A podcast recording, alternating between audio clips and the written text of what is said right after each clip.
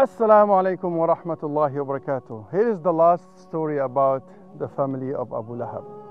And it's about his wife, Umm Jamil Arwa bint Harb from Banu Umayyah.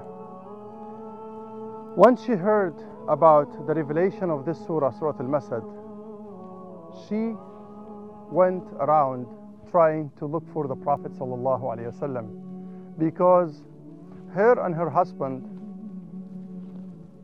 you know, Abu Lahab, they never believed in the Quran. So they usually would say this is poetry made up by Muhammad sallallahu alaihi wasallam. And there is one type of poetry when you attack someone, it's called in English satire. So this is why she said, "Oh, Muhammad is satirizing my husband and myself." You know what? Wallahi لئن رأيته لألقمن فاه هذا الحجر. She got a stone or a rock in her hand. She said, if I were to see him, I'm gonna hit him in his mouth with this stone. And she went running everywhere until she arrived at the Kaaba. And guess what? Who was sitting there next to the Kaaba?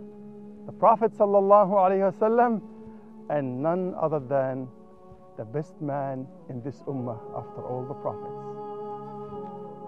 Man number one in the Ummah of Islam, Abu Bakr radiallahu anhu. So he was sitting next to the Prophet sallallahu alaihi wasallam, and when Umm Jamil arrived, she started talking to Abu Bakr. Guess what? Abu Bakr radiallahu anhu is sitting next to the Prophet sallallahu alaihi wasallam.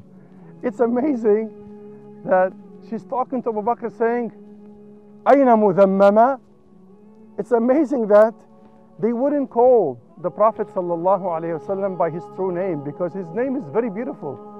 You know, when you say Muhammad in Arabic, it means the one who is worthy of hamd. Hamd means thankfulness and gratitude and praise because he is the embodiment of mercy to all humanity.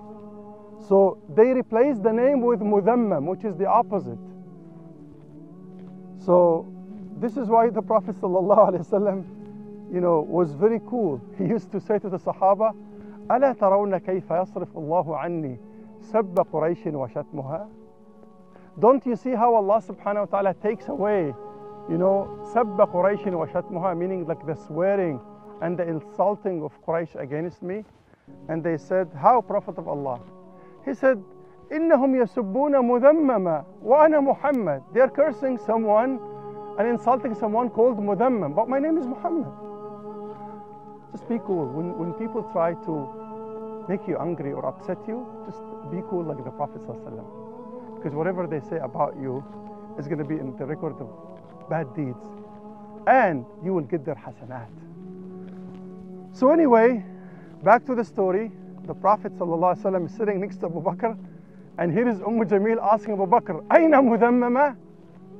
Meaning, where is Muhammad sallallahu Where's the Prophet? And then Abu Bakr was amazed because the Prophet is sitting right next to him, and she should see both of them. And then he's looking at the Prophet and she keeps saying, Aina mudhammama, like where is he? You know what? If I see him, I'm gonna hit him on his mouth with this rock because he's satirizing me and my husband. And then she walked away. And Abu Bakr was stunned. He looked at the Prophet and he said, Prophet of Allah, she's asking about you and you're sitting next to me. He said, Didn't you read in the Quran, Abu Bakr, that Allah subhanahu wa ta'ala, once you start reciting the Quran, Allah makes a barrier between you and those who don't believe in the Quran? So when she, when she came and I saw the evil in her eye, I started reciting the Quran.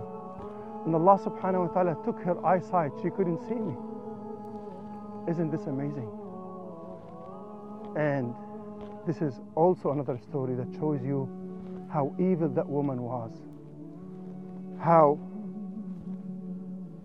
grudges, how malicious, and her husband were, and how they always acted in an arrogant, ignorant way towards the Prophet. ﷺ. This is why they ended up losing in the dunya and they will end up in company, but the worst company in hellfire with a flame that she will keep increasing for herself and her husband. May Allah subhanahu wa ta'ala save us all from Jahannam and may Allah subhanahu wa ta'ala take us all to Jannah. Ameen.